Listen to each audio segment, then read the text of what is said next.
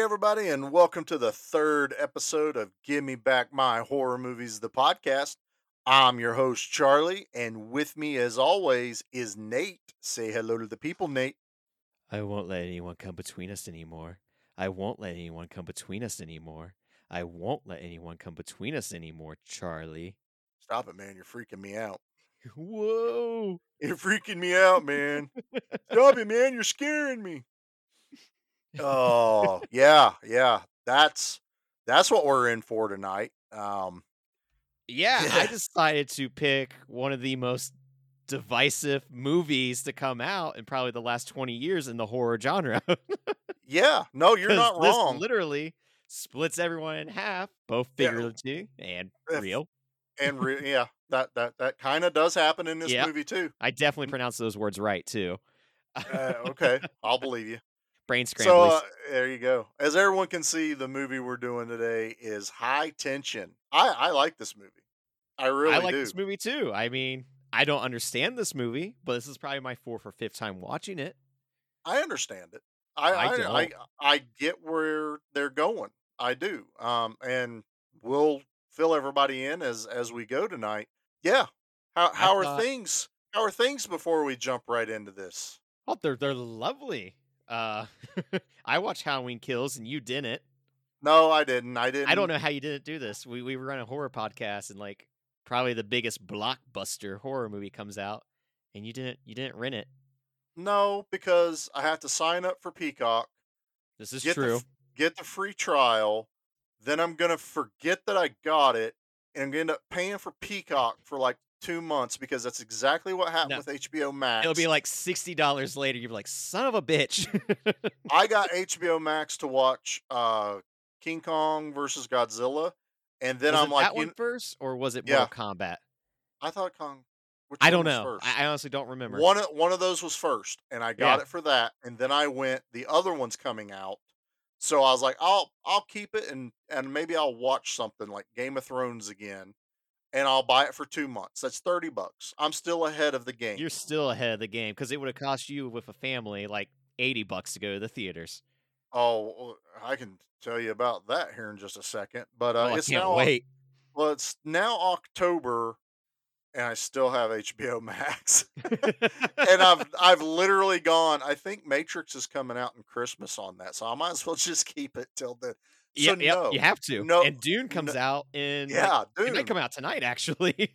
Um, so you know, I'm not getting sucked into Peacock. because now we've all gotten rid of cable. You now have to have 19 streaming services to pay the same exact amount as cable, and it makes no damn sense anymore.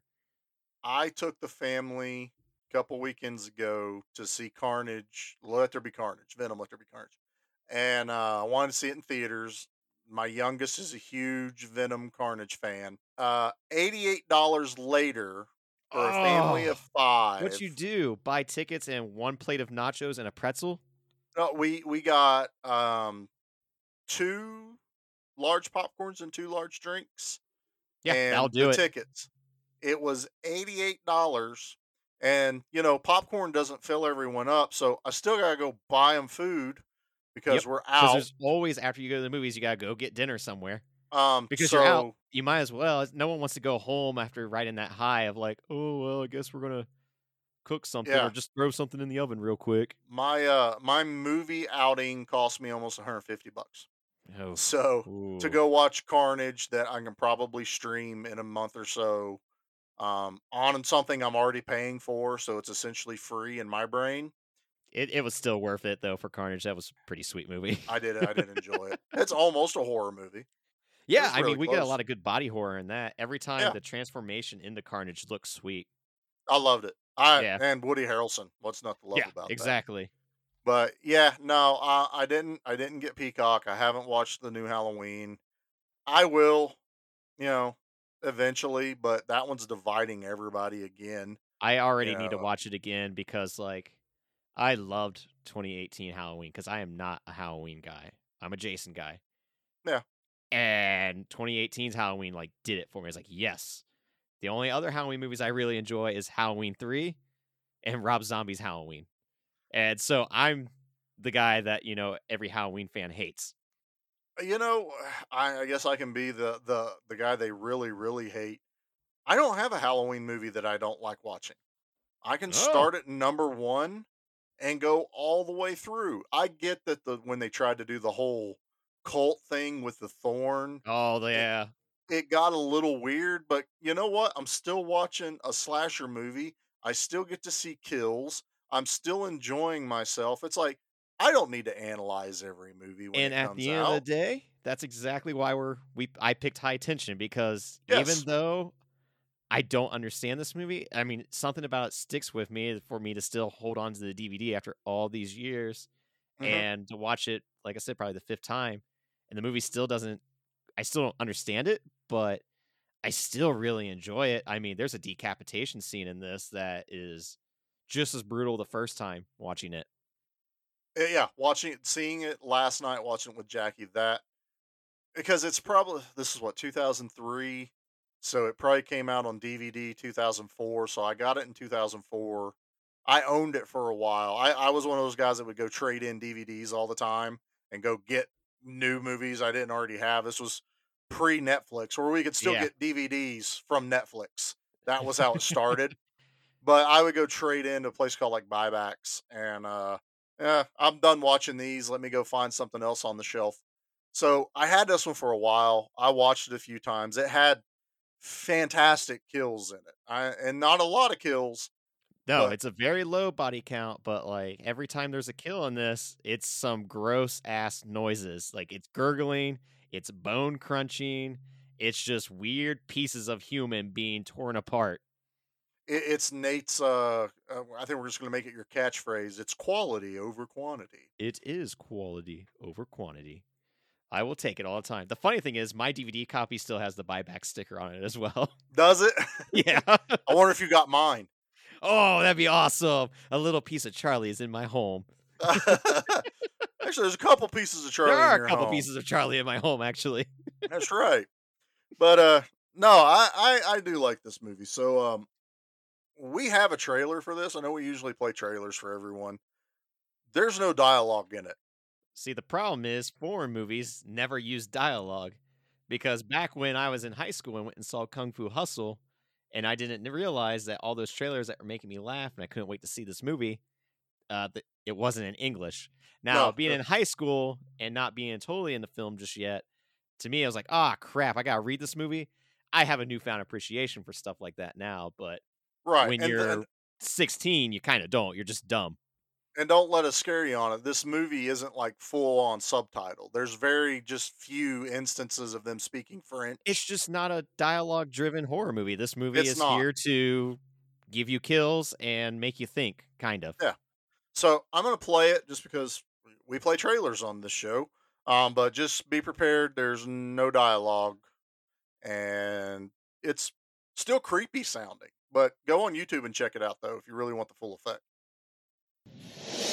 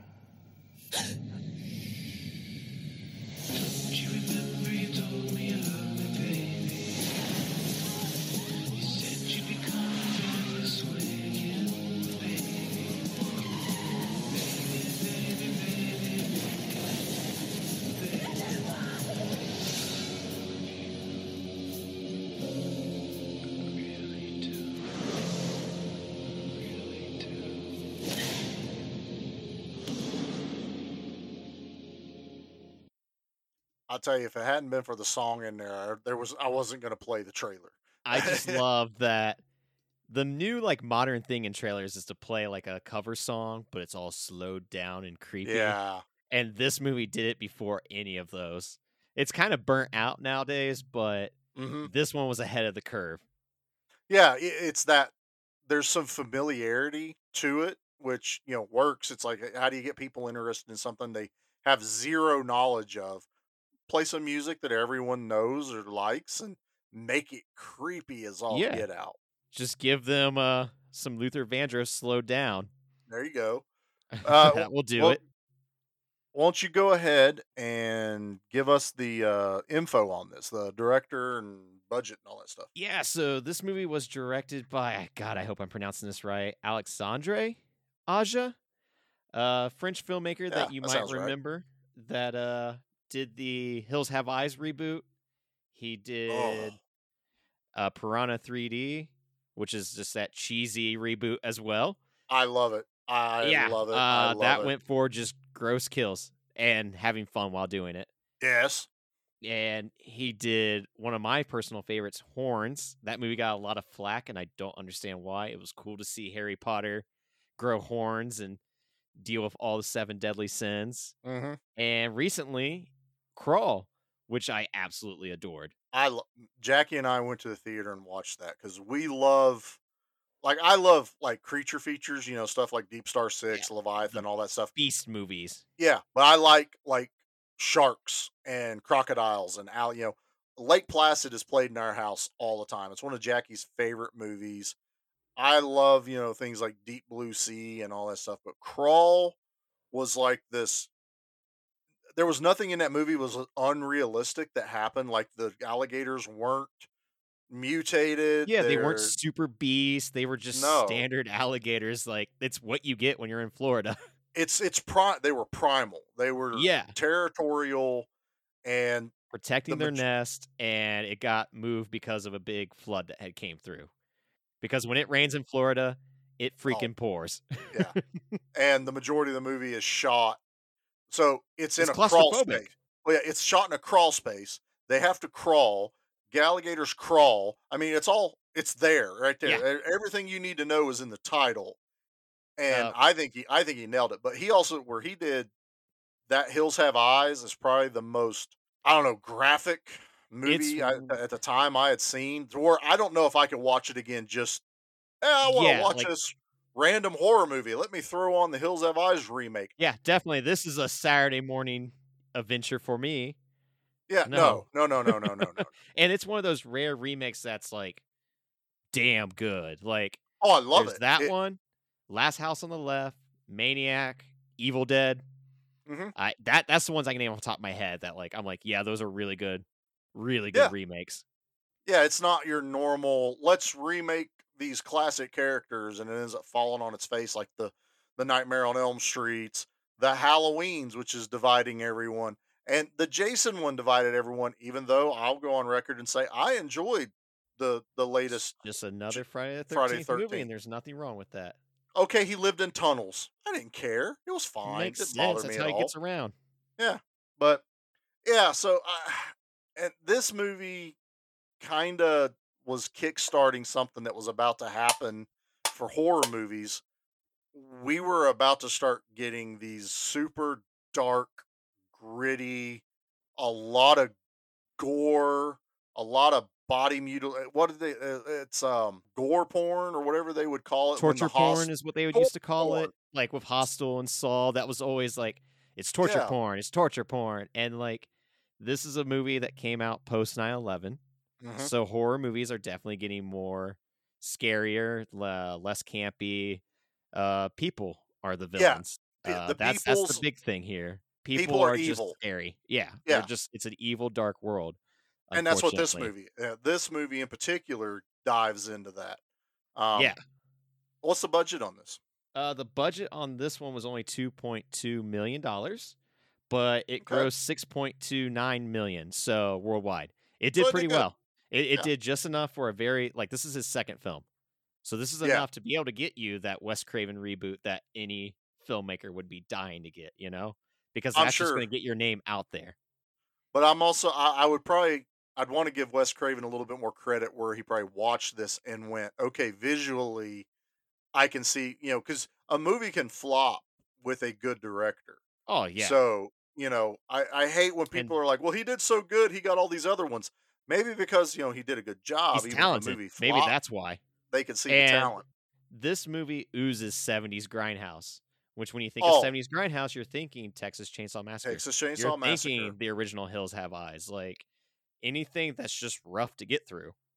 and he he has gone on to say that those were his influences for even doing this to get into those 70s and 80s American slasher horror movies. I mean, he he literally went into I don't want to do the Italian stuff. I don't want to do, you know, all these others. I want to get into the American stylized slasher Low things. budget, but grindhouse to the point, you know? And like, yeah. to me, um, when it comes to like French extreme movies, this is like a good introductory film. This is the one I, think would so. recommend to people. Like, oh, if you like this, you're gonna like Frontiers. You're gonna like Martyrs. You're gonna like Inside. Um, this is the one to kind of to get you going. Um, Yeah. all those movies are movies that's like I, I can watch this once. Martyrs I can watch maybe once every five years. It's Yeah. just it wins me. It's too much. it's depressing as hell. I also look at this and it's along the same lines of I was after watching this the first time, I now wanted to look outside of the American studios. There was another really good one I liked that came out of Australia, Wolf Creek.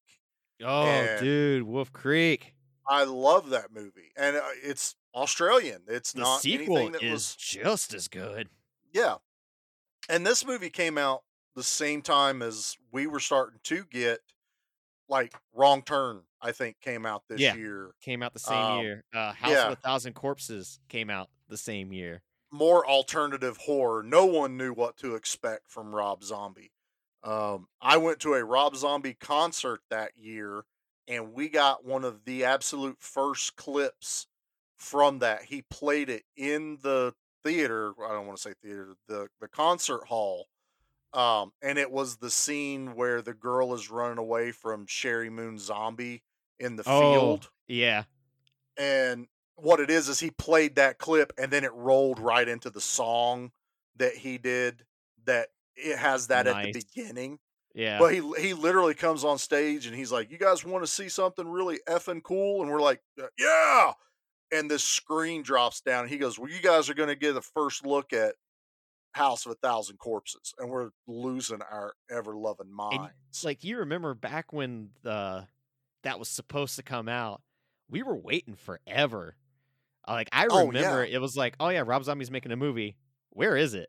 Because like there was that whole like, is it going to get released? Like it's getting, is it going to get cut? Like that Right. took forever. I remember just itching for that one to come out. Like, come on, I, I can't wait to see this movie. Yeah, because you're still at the early part of people on the internet. So the, if there was a message message board about it, you had to know some guy to know some guy to get a link into here to talk about. You know, we didn't have the go on Facebook and check status or anything like that. It was Yeah, because you had like- to find that information. This is the dude in White Zombie making a, a horror movie. Like hell yeah, and Right. it's it's Rob Zombie. Like uh, just yes, Yeah, yeah. So this this movie goes like hand in hand with the you know we'll just call it the alternative horror movement. yeah. The of- uh, the new turn that was going to be happening. Yeah, and I I, I welcomed it. I, I enjoyed it, and you know I watched this movie quite a lot when I got it. It has fantastic kills in it, but uh, you heard us say that this movie is divisive, divisive. Still can't say that word, Nate. I still don't know it. Just like I don't know this movie. This movie has an M Night Shyamalan twist before M Night Shyamalan knew what a twist was, and it's out there. It literally, some people went, "Man, that really killed the movie for me." And it Other didn't kill the movie for me. It just made me go, huh? Well, and then a lot of people tried to look into it and they're like, well, that doesn't make sense. Well, that doesn't make sense. They all missed a key element to why it made sense. See, and I must Um, have missed it. So please, Charlie, we got to give them the spoiler warning right now. Yeah, spoiler alert if you want to watch this movie, it's on Please do.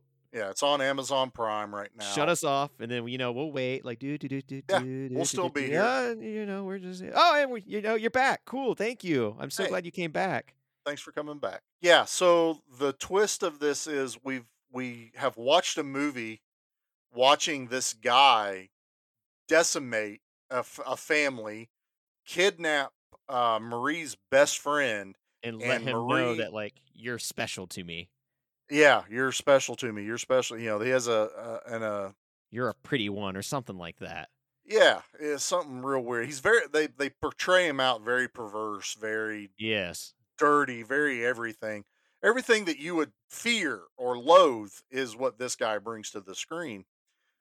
Well, we're watching this whole movie, and then towards the la- end of the climax, we find out he's not the killer. No, what it we was have not him. Is not what happened. Um, Marie is actually the killer. The And it's uh, Marie who is yeah. obsessed with Alex. yeah, And so this like changes the whole tone of the movie for me because the very end of the movie is I love you. I love you. Like, don't you love me? Don't you love me? A- As she is like chasing Alex. yeah, she's she's obsessed. And first time watching this, you're you'll never get that feeling back the first time you watch this. No, 'cause it's, impossible open, to get back. Yeah, it's open eyes.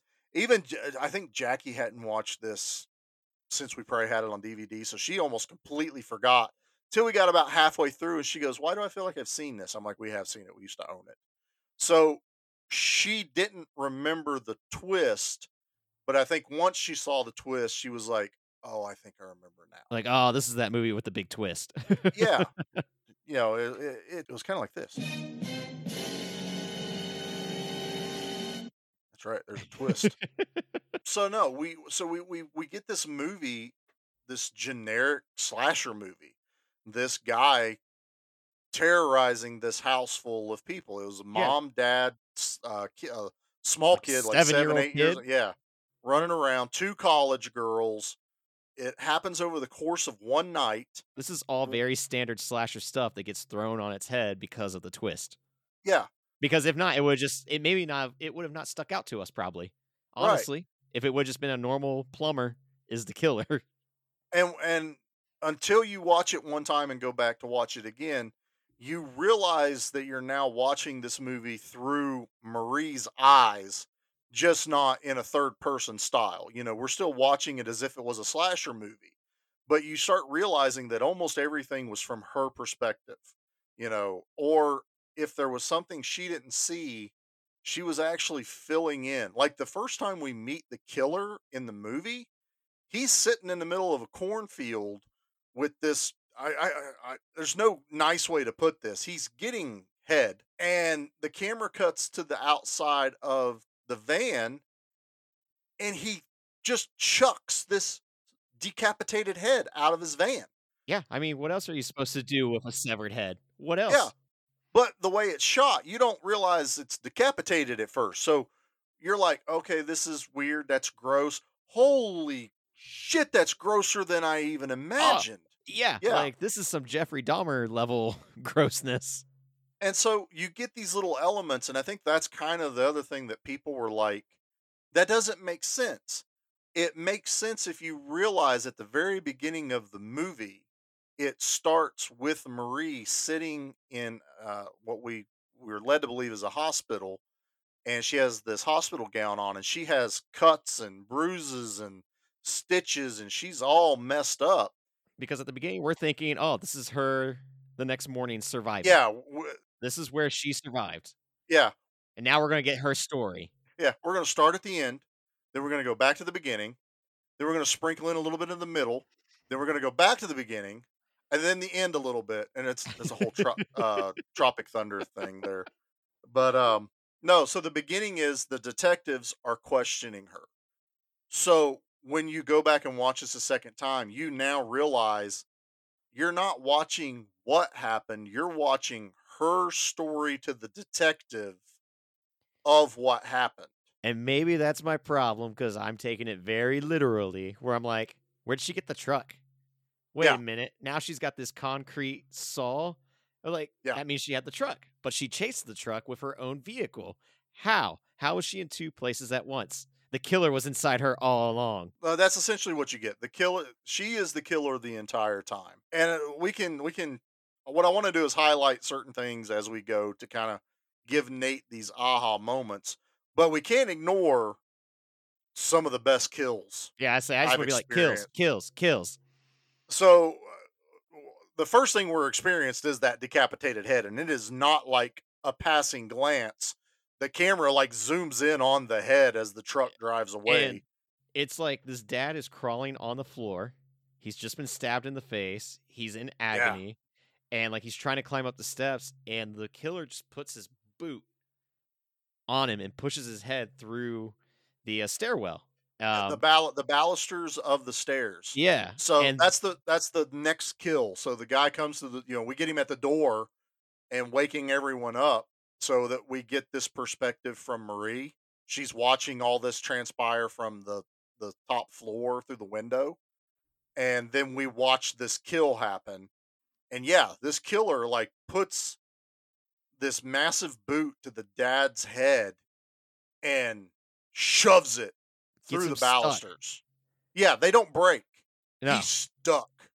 Yeah, keep going. That And that's- then after he does that, he grabs the nearby bookshelf, and this thing looks like it is like sturdy, heavy oak, and slides it across the uh, floor and just takes off the head. And when this head pops off, like it like it tears. happens slowly and like just painfully, and the blood just starts to like spill out from the neck, like Yeah, and it just goes all over the floor and that's like the defining moment of like oh like this movie's not to let up no, and it I, really does not because now this killer is loose in the house and just starts to pick off this family yeah, and so here's where I'll I'll bring in some small things. If you notice throughout this movie as it goes, she and the killer never see each other face to face till the very end. She's always hiding just out of sight. Like she hid under the bed, even though the killer looked under the bed looking for her. because to me she was trying to you know hide from the killer to make it look like she was not staying there But when you watch it the second time, you go, well, obviously he can't find her. That's her. and her whole mission here is to make sure she saves marie Right. But Because- her other mission is I'm telling the detectives how I got from this point to the next point to the next oh, point. because you know she's sane Yes. no sane person would you know lie No. you know, they, uh, so there the the majority of this movie is her telling a story to the detectives explaining what happened. Well, how did you survive this attack? I hid under the bed, but I also cleaned up the entire room to make it look like no one was in that room so he wouldn't search for me. You know, that's the other thing she was doing. She was like removing all traces of her. even though Now- Now, did, she's now been in this house and like as she's like running around every phone line is cut which Yes. you know she was doing while everyone was asleep Also, she's removing every trace of her being in that house. She has gathered all her personal belongings. She has cleaned up everything, all of her traces in the bathroom. She is subconscious, uh, you know, either subconsciously or doing it deliberately, cleaning up the crime scene of her being there. So she's been building the story of how she's going to get away with it in her mind. So as she's telling the cops that she's she's telling them that's what she was doing was hiding from the killer, she's actually cleaning up the evidence of her being there. so that's her way of saying hey like there's no way it could have possibly be me Exactly. like not at all Yeah. which is very interesting because as this movie's progressing on and she you know she catches up to the killer let's say and she's trying to free her friend marie marie is freaking out the entire time. Yeah. you think she's just panicked because it, it's pretty they, they allude it to be graphic but also we don't see the killer interact with marie at first. We the first time we see it is when he's carrying her outside in the chains but this whole thing is taking place and marie's asleep or not marie Ale- alex alex is asleep while her family's getting murdered so she's obviously the one left for last so Marie is running around doing all this, saving her till the end. Um, Yeah, because she So the has to take out the family because she wants to Yeah. have Alex to herself. all to her. And it's So pretty clear on because there is a scene once they get into the house where she catches Alex showering. Yes, there are a lot of subtext to this. Um, one is she sees Alex showering. She's sitting outside, and she can see through the window, and she sees that. There's also another scene that happens that is kind of important. She is pleasuring herself. We come to find out, probably to the images of Alex. The instant she's done is when the killer arrives. Oh, dude, I never even thought about that. yeah. So I, I, I, and I guess in my head when watching it, it was like, oh, he just interrupted. no, she no, was that is a really good point. she was done, and I'm not meaning this in a crude way. It's like a switch got flipped. She was a different person at that point. Yeah, because then after that, that's when the bloodshed begins. It's it's the exact moment of when that's done, that scene is done, the killer arrives at the door. And it's like, she takes out the dad first, so you got the big guy done. Big guy's done. The next one's the mom, and the mom's death is just as graphic because and drawn out. yeah, she has this uh, razor blade um, Mhm. that she takes across the mom's throat, and just like when it goes across that throat, the amount of like dark visceral blood that pours out from it, it it's a lot. Yeah. and then like you hear her fall, you hear this disgusting like cut of the bone. Yeah. he j- or she just starts like sawing into the throat. Now you don't see it, but you're hearing No. it, which is so effective, and you're watching the blood Yeah. fly onto the closet. And this closet is supposedly where Marie is hiding. Yeah, so now we have the explanation of that how she knew to tell the detectives how the mom died. I was hiding in the closet through the the slats of the closet. She watched it happen. Yeah, there's no way then that I killed the mom because I was hiding in the closet. Right. Okay, Also- okay. I see what you're saying. Why okay. Why would she be covered in blood? Well, she come out of the closet when the killer left to check on the mom. So she's laying over the And mom. somehow the mom's not fully dead yet. She's Nope. like trying to talk, and you see like she has maybe an inch left of her neck.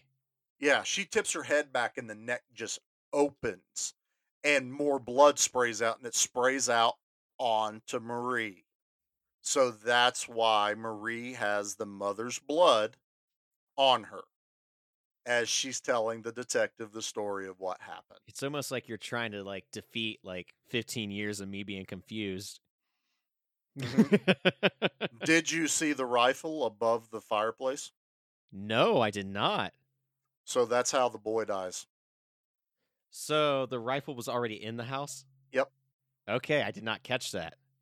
Yeah, because we have this poor little seven year old boy crying and like screaming for his runs family. out of the house. It runs out of the house into the cornfield, which I Into that- absolutely that- hate cornfields at night. Cannot stand I- them. You know, anything bigger than me, and I'm six foot five like that. I don't like cornfields, man. I I will be a bulldozer running through them. You you No. know how they try to make it out like you can get lost. Well, if you had a sky view, you would see me leaving a trail. That's what I. My arms would be out, and there would be like this Homer Simpson trail of corn stalks that fell. and then there's going to be that crazy farmer like, that's the weirdest damn UFO I've ever seen landing these crops. I tell you what. Uh, yeah, it's going to be the weirdest crop circle ever. But the uh, the the the young boy goes running out into the field. We're watching the the serial killer guy grab a rifle from his truck, walk out to the cornfield, and you hear the gunshot go off a couple times. Yeah, it's a few times, and it's you hate to say it, but it's like you already went this far with the mom and dad stuff. You might as well have just shown this Well, boy getting gunned down. they had planned it. It was originally planned to show it like to the point of brains flying out, but the uh, the director himself went, "I feel like that's going too far." And Like, I'm sitting there going, "This is where I draw the line." "I'm going, that's where you're going to draw the." I mean, I kind of get it, but I'm also like, dude, you're all in already. Yeah. Um, That's the director going, I I found the line. Huh. I'll be I- damned. and the weird part is, he does he he crosses that line in The Hills Have Eyes. oh, he does. He does. We're not gonna. is We'll, why it's we'll not a fun Saturday morning Yeah, movie. we'll, we'll save that for later. But he he went. You know what? I regret not crossing that line. I won't make that mistake again. And he crosses that line in The Hills Have Eyes. Ugh. Yeah, he does. And I, I knew that was the scene you were talking about too. Yep. So now the family is dead. We watch through the story that the guy has uh, Alex chained up, throws her in the back of this truck. Which, by the way, the truck, yes, it does look like the Jeeper Creeper truck. See, I was trying to figure out why it looks so familiar. It's the same model. It's the same. You know, they didn't make just one truck. Yeah, it's it's actually a French truck. Uh, the Jeepers Creeper one has a little bit more rounded nose to it, but this one has a so it's probably a different year make.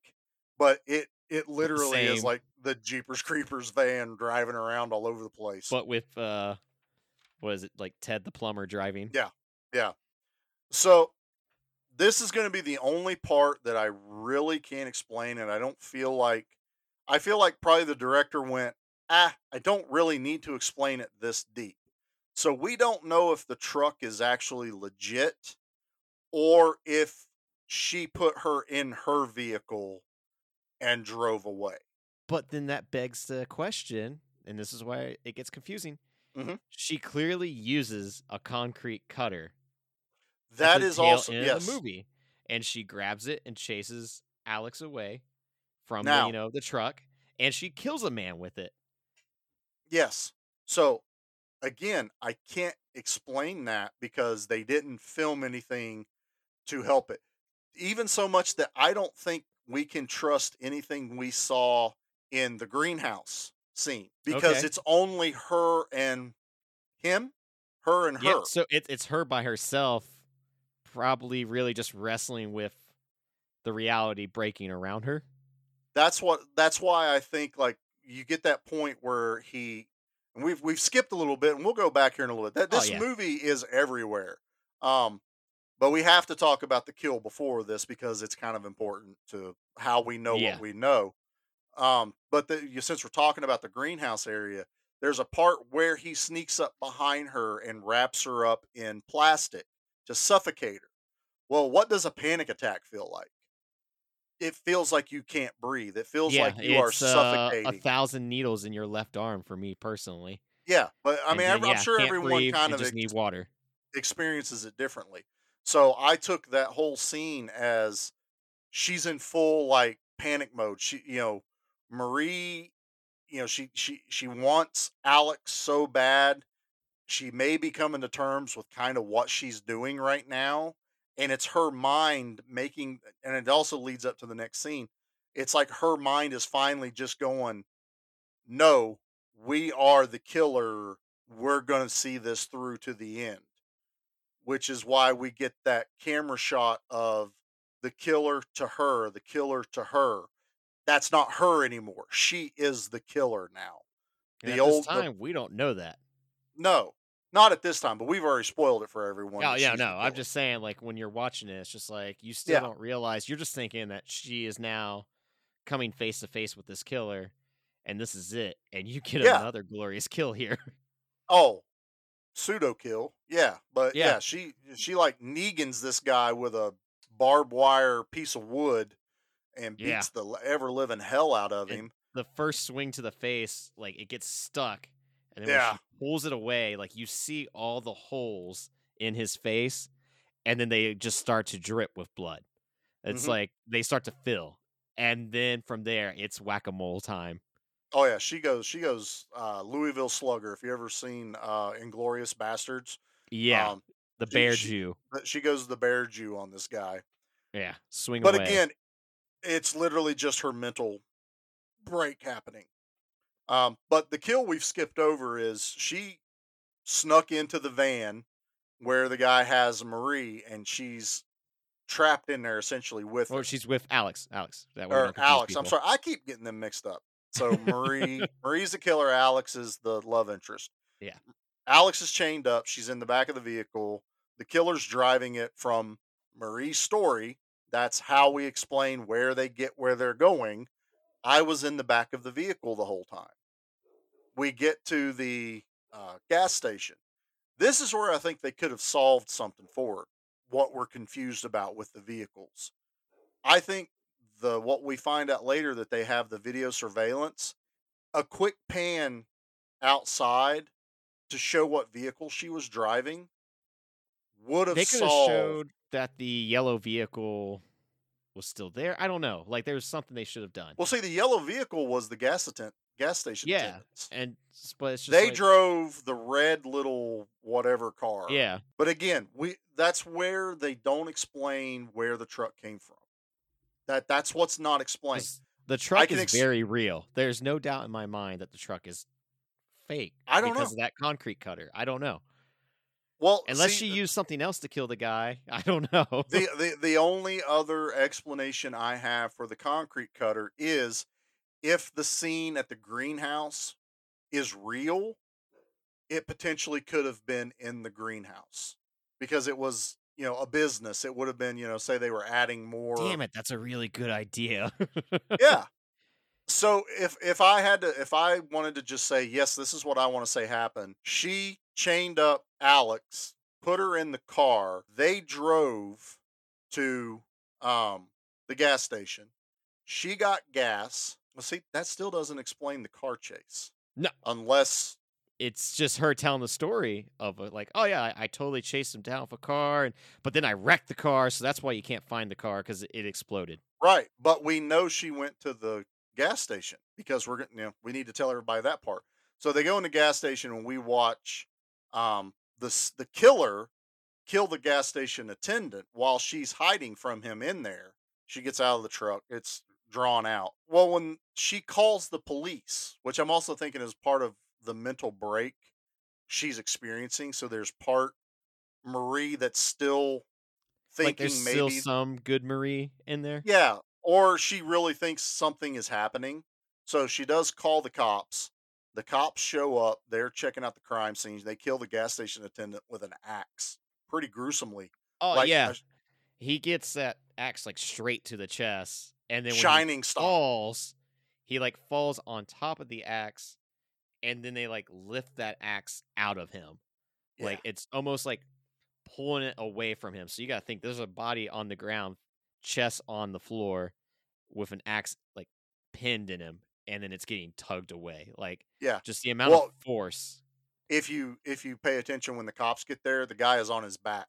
So she rolled him over to pull the axe back out of his chest. Yeah, and they leave that in there, you know, because that's when you're starting to get this idea that she's running around. Also, there's a whole bathroom scene where she's hiding from the killer, and she thinks she got away from him, and the only thing you see in the bathroom when she's like trying to hunt around is her and all the reflections.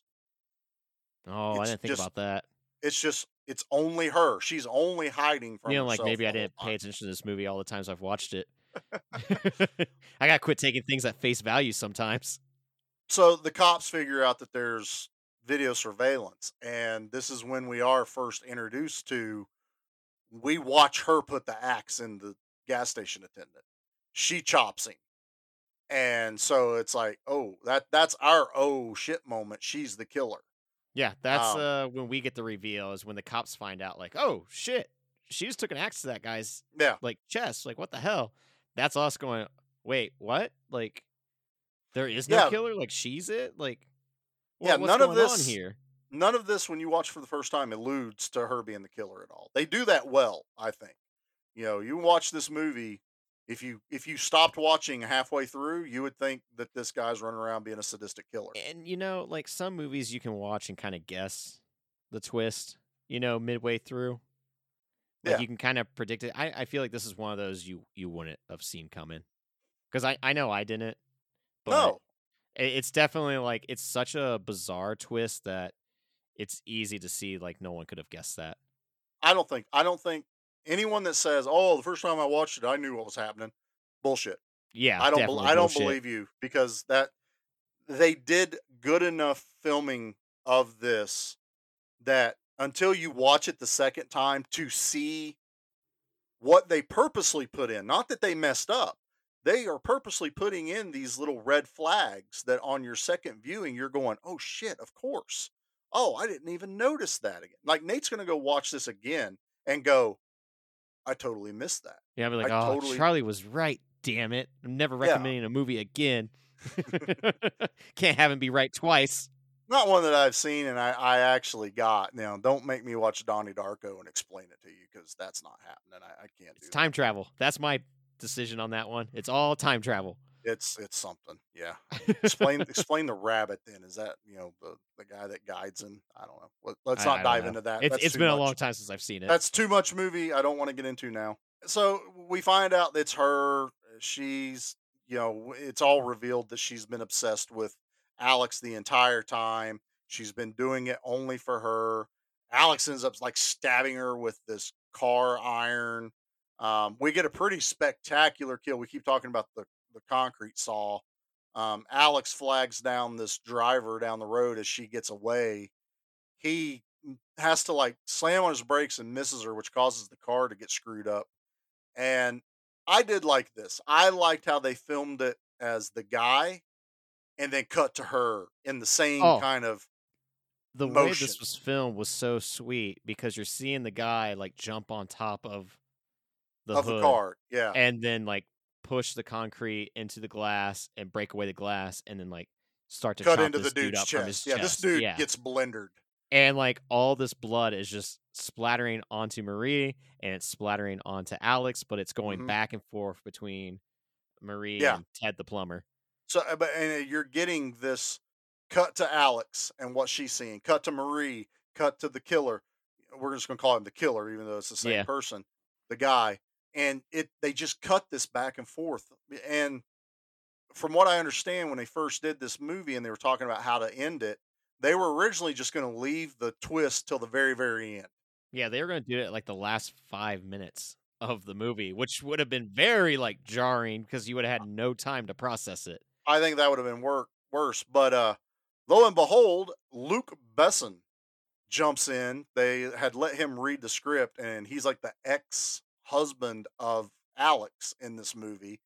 And he's like, Yeah, that's kind of weird if you leave it all the way to like the last five minutes. Why don't you do it from like right here? Like Yeah, do it whenever the, they the third act. That Yeah. way you have now 25 minutes to to process this. Yeah. When the cops view the footage, that's the perfect time to start doing this split kind of personality kind of thing. So, like I said, I get it.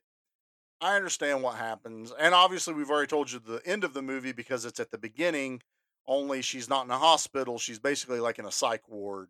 Yeah. I mean, she's still all wounded up because she's been stabbed in the stomach by Alex. Yeah, Alex To get away her. from the truck. And then she gets stabbed with that uh crowbar, like kind of in the shoulder, I'd say.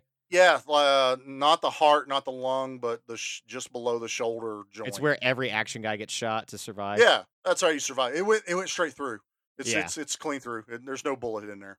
Yeah. But uh no, she gets stabbed in there and pretty much that's the end of the movie, but yeah, that's the twist that people go back and go, "Well, it doesn't make sense. Where does where did this come from? Why why was this why did we see him with the severed head at the beginning?" Well, it's a, I don't even think that was part of what she was even telling the detectives. I think that was just creative for the director to give us this ultimate bad guy, this I also wonder degenerate.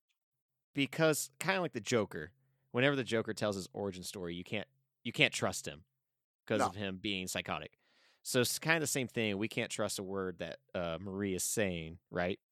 No, think we we can, we, we honestly can't trust anything, So even I what we watched. Wonder if you would have made the movie a little scrambled to where it's just like this movie really isn't making too much sense, but then it would it would make sense at the end. You know what I'm saying?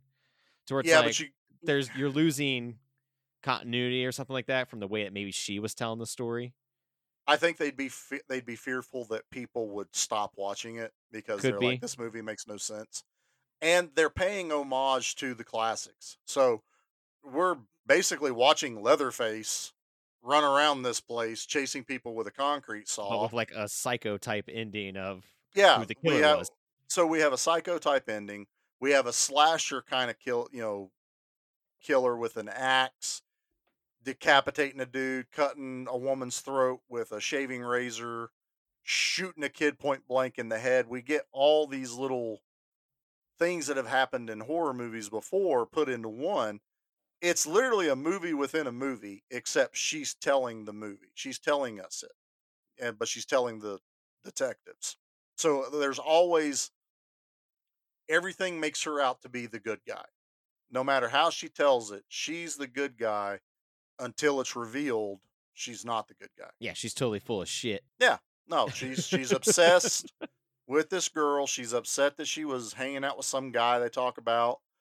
And then again, it's a crude moment in the movie for us to talk about. Let me let me preface that. I don't, I don't care what people do. But that is also the moment where this, you know, her brain switches. It was like, you know what? She's mine. And nothing's gonna mm. stand in my Yeah, way to because get her. there's even earlier in the movie where like Alex mentions like a boy that Marie had been talking to, and she's like, "Oh, Yeah. just no, like shut up," like, and you're thinking like, "Oh, it's just it's college talk, like it's just Mhm. two girls like I mean, that's how they do. That's how that's, guys, like that's that's how that's they were doing it. Yeah, and and and you know they throw hints this entire movie she's the first time we see her she's waking up from a nap and she's like oh i had this dream and i was running through the forest from a killer but i was the killer and her friend just blows it off like "Oh, it's just a dream it's just a weird dream and it you honestly forget about that the first time Yeah. you watch it I you didn't realize that she even says that until last night when watching it. I was like, "Oh, Yeah. it was right there the whole time." e- everything you see you, you this one is one of those watch it a second time once you watch it a second time and this was probably my fifth or sixth time watching the movie i knew what the ending was i already knew it but now i can dig deeper and go yep that's right i still just can't explain the vehicle situation i think that's just one of those either it got left on the editing room floor which happens because the director probably went who's going to care about where the car came from me Uh, yeah, And they- me, we- like yeah, every like nerd that's like, wait a minute, that seems like a continuity error. Because like, Yeah. not that I catch those all the time, but that's a pretty glaring one to me. Yeah, how how is she driving two different vehicles with Alex in one of them without Pouring liquor Alex, onto Alex while driving Yeah. one, like, or like how is there a car accident unless Alex was driving one and she's trying to run her off the road? That is the one thing can't answer that. I have no there's clue. a- and it's funny, like watching a movie like this and how it ends with uh Alex looking at her friend in the psych ward. And I was talking to Hannah about this. I just don't have a further plot for it. I definitely wish someone, please just make this a reality because I'm too lazy to write a screenplay. I want a sequel to like a slasher that's not a horror movie, but it's about the PTSD of surviving that horrific night. Give me a movie Okay. where it's Alex dealing with all the trauma and that's the horror. You know? I, I Um, will I will give you this though on that line because I just rewatched them. Rewatch the second Halloween Rob Zombie movie. So I was just about to mention that one okay, okay, good. because I got this idea back after I'd watched the first How Rob Zombie's Halloween in theaters. The way Mm-hmm. that ends of her screaming, the gun going off, I was like, I need a movie of Laurie recovering from this. And That's what I want. And the second movie tried to like it definitely went there. Well, it's, the it problem- continued the story of Mike. Yeah. Yeah.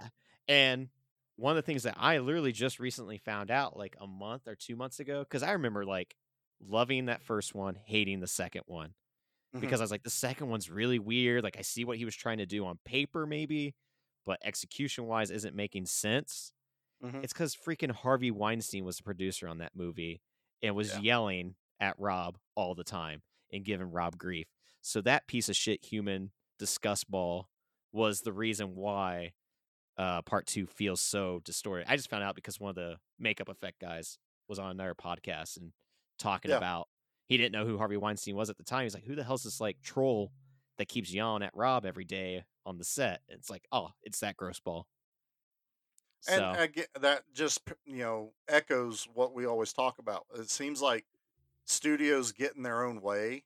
Every time you hear about something failing, it's almost always the studio's involvement or meddling. Yeah, because it's like a studio just doesn't understand. Like maybe trust in the artist. Right.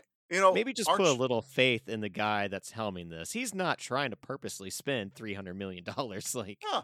and then you don't have to give him that money because most of the time, if you are taking away money or whatever, they get creative. How can I Yeah. use this as a story element? No, I, I agree. And it's like, you know, you, you've been doing this long enough. When are you going to be able to look? There should be like a graph that they can look at and go, "Hey, we didn't we didn't interfere with this movie. Look how much money we made. Oh, we interfered a lot. Look how much money we lost." There, Yeah. there should be someone making a graph going, "Shut up." Just a little bit of an Excel Let 'em do it. spreadsheet showing like, oh, we really pissed off people with that one. But it's like, whose Yeah. fault was that? I mean, I get keeping rain on someone that maybe is like, "Oh, we're out of we're over budget. We need more money." Oh, we're over budget. We need. I get that, but when Yeah. you guys hurt movies, it just because you're trying to save it and you end up losing money, which I think I like Halloween two, the Rob Zombie one, because I want to go back and rewatch it. I really do because I haven't seen it, It- since it was in theaters. it feels so much darker and dirtier and gr- grungier, and I I dug it. And we had this conversation in the group the other day because we have a friend on there, Justin, who absolutely hates the Rob Zombie movies. I don't get it. I don't know why the he does. to the point I, where I get I'm it, like, but that's why I rewatched them because I was like, you know what, you just made me want to watch it, so I took a picture of me. I'm gonna watch the these out DVD spite now. I'm gonna watch this movie so hard. and uh, I was like, I, I, I don't get the hate. I, I see as an artistic look at it. I, I love where he was going, and you know, I can I can remove myself from going. Yeah, okay, maybe that didn't make a whole lot of sense. And, like, maybe the you the pale horse works on paper. It, it just it needed to be Death riding in on the pale horse needed to be done a little bit differently. That was my big thing. Eh, yeah, that's you know that's like the one thing everyone points at, and it honestly doesn't bother me.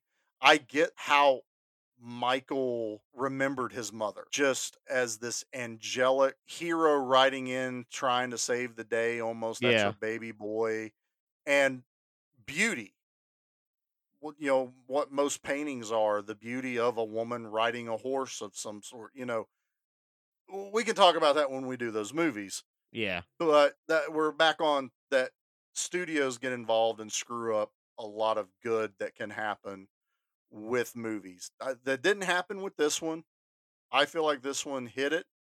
You're not going to make all the people 100% happy. I was happy with it. And even I, though, I enjoy this. This is his first horror movie, his second movie ever. It's a hell of an introduction. We have a bright and talented uh, filmmaker here that I hope will continue to make more horror movies. Like, because he definitely only puts one out like once every three, four years. Yeah. Like, and it's one of those like, God, man, I wish you would put out one every once or two years. Like, I uh, feel work with like- your buddy that you wrote this one with because he co-wrote it with one of his friends. Like, It- you two it's get back together. it's almost kind of like those type of directors that put their full selves into making these movies and they need that recoup time to get back Yeah. in the zone. I feel like that's what this cuz I mean, look at this. Like you said this is his second movie. This dude went hard. Oh Like, yeah, This is called I jumped in feet first and they're going to love it or they're going to hate it. You know, and, it- and if you remove the twist, I think even as just a standalone slasher grindhouse kind of horror movie, it still could have stood above a lot. This it this would have definitely been stood above because like like we said wrong turn came out the same year i've watched this way more than i've watched wrong turn yeah. I think I've seen Wrong Turn maybe three times. I Yeah, like and- Wrong Turn, and they- they've got they they remade it. Have you watched the remake I haven't. I put it's it. I had it. amazing I had it in Uh, my hand in the Walmart bin, and I went, I don't know, and I put it back down. it's like it might be like two hours and 10 minutes long and it's not a remake of the original it's just a movie with the same title but it works it Okay. works really well it has a very low budget that sometimes hinders it a bit but i enjoyed it like i was really impressed with what we got out of that because I, I want i bought it because i was like oh this was filmed in ohio like the southern Mhm. part i kind of want to see you know what they did with it does ohio get mentioned or the, uh, any little towns that I'm like aware of get mentioned. Like, Yeah. not that I remember, but it was cool for what it was. Like, I really enjoyed it more than probably what Wrong Turn two through nine or six or whatever did. I mean, does a chick's head get cut completely in half with an axe? Like through the mouth? Because that's that's that. That's an iconic scene. that's my favorite in Wrong Turn.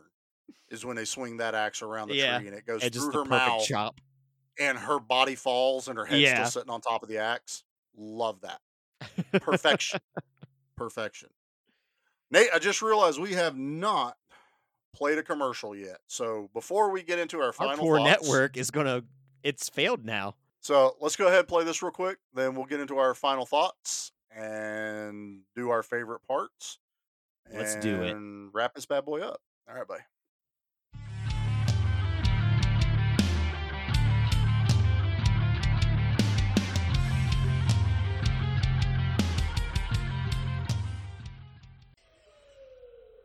Hey, this is Jimmy Street, host of the Live and in Color with Wolfie D podcast. Hear the life and times of professional wrestler Wolfie D. From his times in the territories with PG 13 to his times in WWE, ECW, WCW, TNA, and more. Nothing is off limits and nothing will be held back. Available now on Spotify, Apple Podcasts, Google Podcasts, and all major podcast formats. Welcome to the Monster Movie Stomp Down, where twice a month we review monster movies from all corners of the planet. Join me, Sludge, And I was went to watch it the other night, and she's like, "Why are you watching this? You can quote this movie line for line. Like, That's very accurate." my co host Mark, Don't ask me to to do a stomp down on this because it's zero. okay, dude. Ruben, what's your stomp down rate? and our brother from Texas, Ruben.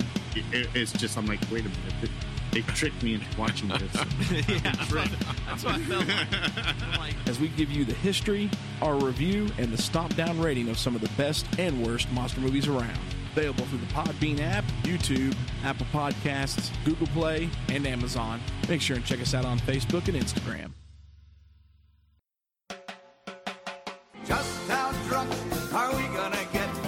Welcome to Good Beer Bad Movie Night, where each month we drink finely crafted brews while watching terrible films in order to see just how drunk you have to get to enjoy them. So tune in and join Troy, Kilroy Kreitz. oh, that was pretty good. Thank you. Dave, I have the weirdest boner.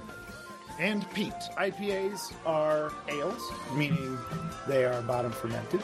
Excuse me, they are top fermented. I f- that up. Try that again. As we drag Kathleen, kicking and screaming through an alcohol fueled podcast dedicated to movies of questionable quality and the frosty adult beverages that help make them tolerable. Good beer, bad movie night. Clearly, it's the beer's fault.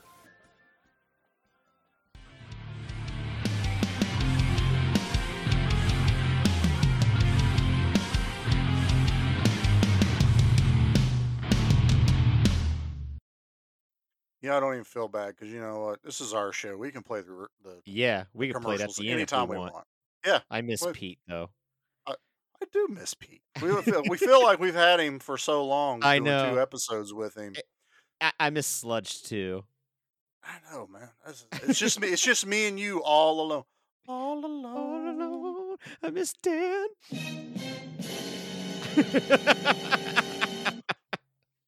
I was gonna get that in there again. but uh let's uh let's talk let's let's do our final thoughts on here. So kn- knowing knowing now what you know from my explanation of things. What's your thoughts on this movie now? it makes more sense now, which I did not think you were going to be able to do. I, I thought you were full of shit. There was not going to be possible. That's most things, but I was pretty confident this time. Uh, Yeah, so bravo to you, sir. um, I, I still enjoy the movie. Um, the person that did the special effects for this is a gentleman named uh, Giannetto De Rossi.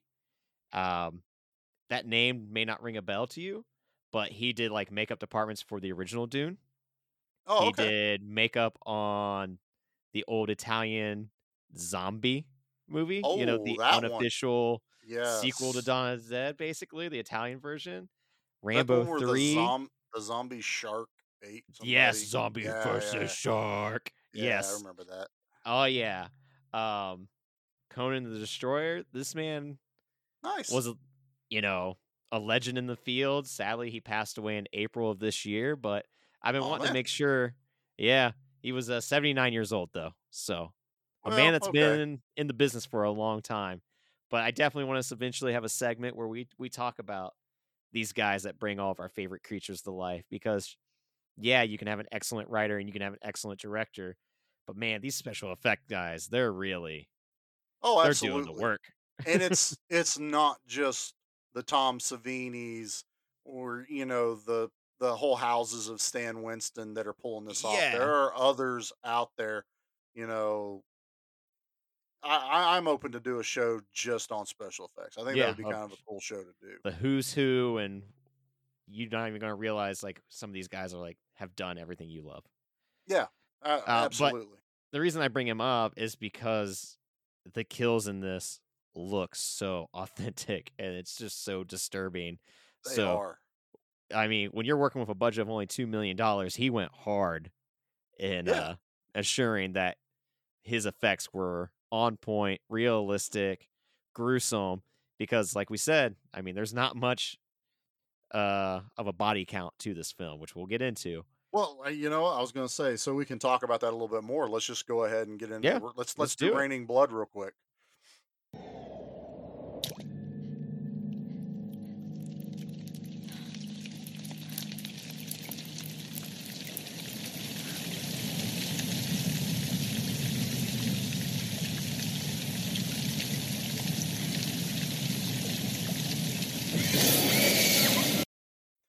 So, uh, like Nate said, not a lot of body count in this.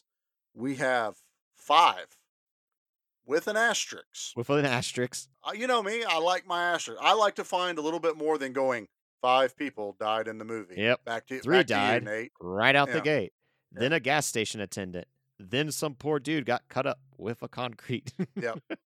So in trying to find the trailers of this, I found like people that went through and showed all the kills, and everyone's counting the headless girl at the beginning, that is in the gruesome, un nice scene.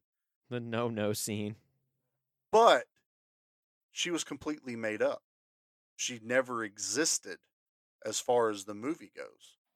That because. I highly doubt Marie found time to go sever a head. no, she's not even there yet. Yeah. She's not even there yet. So to me, I, A, it's a little bit of filler for us as an audience to be introduced to what we're supposed to believe It's is to the killer. us because Yeah. this is Marie's story as you have now presented Right. to me. And the head is purposely meant to look like Alex, but it's not Alex because Alex survives till the end because we're supposed to believe the killer has a type. Yeah. Yeah. So again, a, a lot of little things that lead up to the, you know, the big reveal at the end. Damn it, dude! I was taking a drink. You can't, I you know, know do that you- twist on me. I knew that. I was, it was so great. Don't spit it on the computer. But um, i- it's the one kill that I can't count because it would be like trying to count when she killed the guy, but she didn't kill the guy. It's her, you know. So there's literally only five people that die in this movie. Yeah. Like it's Yeah. it's a low one, It is. but they stick with you. Like I said, that uh decapitation scene is just as brutal as the first time I ever saw it. Like it's one Yeah. of those things like, oh, it's coming up, it's coming up. But and uh, the the other reason I wanted to go ahead so we could talk about the body count was because it's so low because there's only 5 they draw them out. The only quick kill is the little boy. yeah, he's the only one Be- that's kind of spared. Yeah, because the director got cold feet in filming it. So the dad gets brutalized all the way up to the point where his head gets stuck. And then it's called a bureau. This bureau, he slides across, and it's not like he went fast. It's heavy. No, it's a slow, heavy boulder coming at you. and it tears away the head. And the camera doesn't cut away No, at any point. Apparently, in the U.S. cut, it did. I read that. Well, it's because apparently we can't handle it. We can't handle violence. whatever. Right. Give me, give me more, give me more, give me more. um, the mom getting her throat slit is actually fairly slow when he does it. And actually, I read that the reason that it seems kind of slow is because the guy kept worrying that he was putting too much pressure on the actress. And even though oh, the knife really? was instead of the, the prosthetic. yeah, the the knife was dull, but he still felt like he was hurting her. So they actually took like three or four takes of them having to redo it. And while they don't show the actual cutting of the throat, it shows him and his arm sawing back and forth. So you, it's just as visceral in your mind. And it- then it shows her with her head split up back so they take their time. The guy with the axe in his chest, it shows the guy stepping on the guy's back Yeah. while the axe is in his chest, like just pushing it deeper. And then, of course, the concrete saw going through the guy. It literally is a blender scene. On top of our Negan scene. Yeah. Oh, and the Negan scene, which is just our visualization of her brain snapping, but it's it's brutal. It- Yeah. There's a there's enough blood in here to satisfy any gorehound, even though there's only like five people that die. Like I said, this is why it's the perfect like introductory film into French horror. Yes. Like it, yes. it, it, it just it gives you enough to you're like, I kind of want more. But also then once you get more, you're like, I kind of regret this because now I feel terrible. just be prepared if you introduce someone to this and it's their first time. Be prepared to explain at the end. Don't spoil it right off Yeah. the bat. Don't spoil it. Let them let them experience it because you never get that experience back. But just be prepared to go. Even so much as okay, let me take you back and quickly show you the scenes that should have clued you in as you went. That's another way you can go about it too. But my final thoughts on it: it's an excellent movie. I've loved it since it came out. It's uh I hadn't watched it in I don't know, probably going on 12, 13 years since the last time I watched it cuz it, it's one of those where I'm like I know I like that movie. I'll even recommend it to people in other horror groups. I just personally haven't sat down and revisited it in a long time. So I, things that had faded from me was I forgot how drawn out the kills were. So uh, they were. I still felt like ooh, ooh, ooh. The Yeah, head's yeah. just getting tore. So I was like, I, I loved that I got to experience a little bit of not remembering on certain things, even though I knew the whole plot, I knew the twist, all that. Also afforded me to go. Oh, there's the rifle. It's above the mantle. Oh, Yeah, guy, I can't believe I did not notice that ever. like I said, I can explain everything but the concrete saw in the truck. And No, I'm just going to say, if it is in the green room. and I, if I have to explain it, it's in the green room. It's She Colonel Mustard in the green room with the concrete saw. So I'll do this. So she gets, she takes her car to the gas station, but decides to kill the clerk because he saw her face. Yep, he, he knows too kill much. them. She cannot keep driving her own vehicle, so she steals his car. She wrecks it, which would explain how Marie got away, or not Marie, uh, Alex gets away from her, is because she get they wreck the car and she has to undo the bonds to get her out because she's chained up, or she's not even been chained up this whole time too. Uh huh. Uh huh. Uh huh. huh. So she may not have been bond, you know, she may have had her hands tied, but again, through Not Marie's eyes, she may not have been fully chained up. So she could have been in, she could have been in the trunk of the car. We don't know. Car crashes. She gets loose, takes off running. Marie, in a panic state, runs through the greenhouse trying to find her, has a panic attack, which is the fight between her and the killer in her mind because the very next thing is Alex has flagged down that car and Marie comes running with the concrete saw towards the car. Boom. I just solved it. Bam. Just like that. Boom. I don't I don't have the mic drop but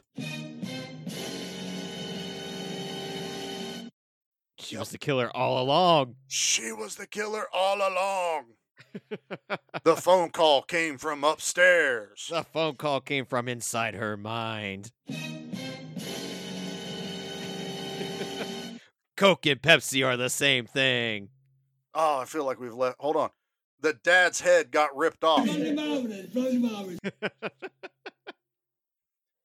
I feel like I'm off tonight, man. Late Yeah, you're commercial supposed to play spots. the bump bump bump after the Coke and Pepsi reveal. Ah, dang it. Oh, Yep. well. So that's high tension, everybody. Um, let's give it our let's do our machete ratings. Yeah. And guess wh- guess what I have? Guys, it's okay. He just wanted his machete back. Someone wrote that. That's Jason X. I know. It just cracked me up. Jason that X. there- I love it. Someone got paid to write that. I went looking for like machete sound effects, and I was like, I should be able to find it all in like machete movies. Someone hasn't gone through YouTube and made those yet, so I think I'm going to have to do that. Oh, and you then I found, weekend goal. and then I found like guys in jungles like trying out different machetes. I'm like, well, I'm going to have to watch those later. and then I just typed in machete, and uh, Jason X kill pops up where he wanted his machete, and I'm like, that'll work. All right. That works for That's now. I'll take it. I haven't I'll seen Jason it. X in years, so I would have never remembered that was in there. So That's it, man.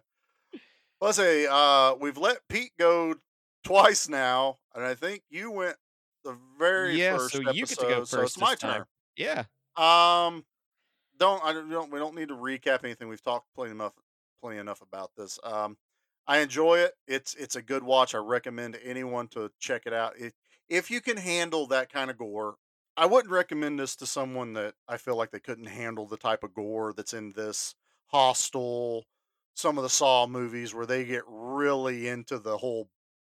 It's not body horror. This is just where they literally like rip body parts yeah. off. What of can we do to a person? Yeah, it, it, it was that beginning of every movie felt it felt like it had to one up the last movie that came out. Yeah, definitely. Like, oh, they did that. I'm gonna do this. What have we never seen on camera? Well, we're going to put a big bear trap around this girl's head, and if she can't get the lock undone, it's literally going to snap her head backwards. And we're gonna make it. Yeah, that was kind of cool. It worked. Okay, Yeah. we'll, we'll, we'll call it a win. I'm going to say a seven. I feel like this is a solid seven for me. It- Okay. it- because I get it. I never had the hate for this movie some people have. Um, the gore and the kills are fantastic. And once you understand it and watch it a couple more times, you can appreciate it uh, even a little bit more. So I'm I'm I'm gonna stand with seven machetes. All right, all right. Now that you've explained it to me, but I'm I'm going off of my viewing before you had to uh, break it down for me. Sure. You know, I feel like maybe the next watch it'll be a little bit of a higher rating with a fresh lens on it. But uh, insights. Yeah, yeah, new new thought process to look at instead of just at face value like what I was doing. Mhm. I, I still like I think it's a six. I'd give it a six out of ten. Um, which is still like that doesn't mean it's bad by any means. No, like, no, no, it's no, no, no. It's it's definitely enjoy it. I was wavering between six and a half and seven. I'm just giving it bonus points for he went for it and the gore works, the kills work. And the movie's called High Tension. This is a very tense movie Y- the, first time you watch it. is very tense. Like Yes. it's a lot of just ambient noise and just like um it rising throughout the Yeah. movie. So you're kind of getting more and more on the edge. And then it ends with a Muse song, which was really weird, but whatever. Well, it, uh, it also ends with her looking at Alex, even though it was like two way mirror. yeah. that she was supposed to be able to see through, and she starts laughing. and you she, like, know- reaches out, which I thought Yeah. about starting this podcast like as soon as I saw your beautiful face, like reaching out to you. It doesn't quite work on podcasts, but yeah, It she, she's she's she's handcuffed, and her hands just jolt and causes uh, Alex to jump. I mean, it's and she just goes, "She can't see me," right? It it's creepy as all get out. I'll give uh, even that part. she just feels her presence. Yeah, so I I can see a six. I, I really do. I, I I'm probably being really generous with a seven. Again, I I I like the director. I like the effects, everything else leading up Yeah. to it, and I do feel like take the twist away, we still have a pretty flippin' awesome slasher flick. You know, I just some don't know if it would have uh, caused as much of a stir. I just really don't know if it would have. That- that's the other thing. Would this have just disappeared in the white noise that is Yeah. those type of movies, or because of the controversy, is that what makes this movie now memorable? because you and you I know- could put on Tubi right now and go to the horror section on that app and just there's a million different slasher movies because like Yeah, what else are you going to be if you're a young filmmaker that's just wanting to have some fun in the woods with his friends make a slasher movie eh, th- a- eh, and when you get to being like us, we feel like we've seen them all. yeah I mean, even to the point of our From Beyond episode, before I knew about that movie, I would have told you I've probably seen every body horror movie there is because From Beyond didn't have any kind of stir to it, any kind of there's another word I can't think of, you know, that makes people that polarizes dazzle. people.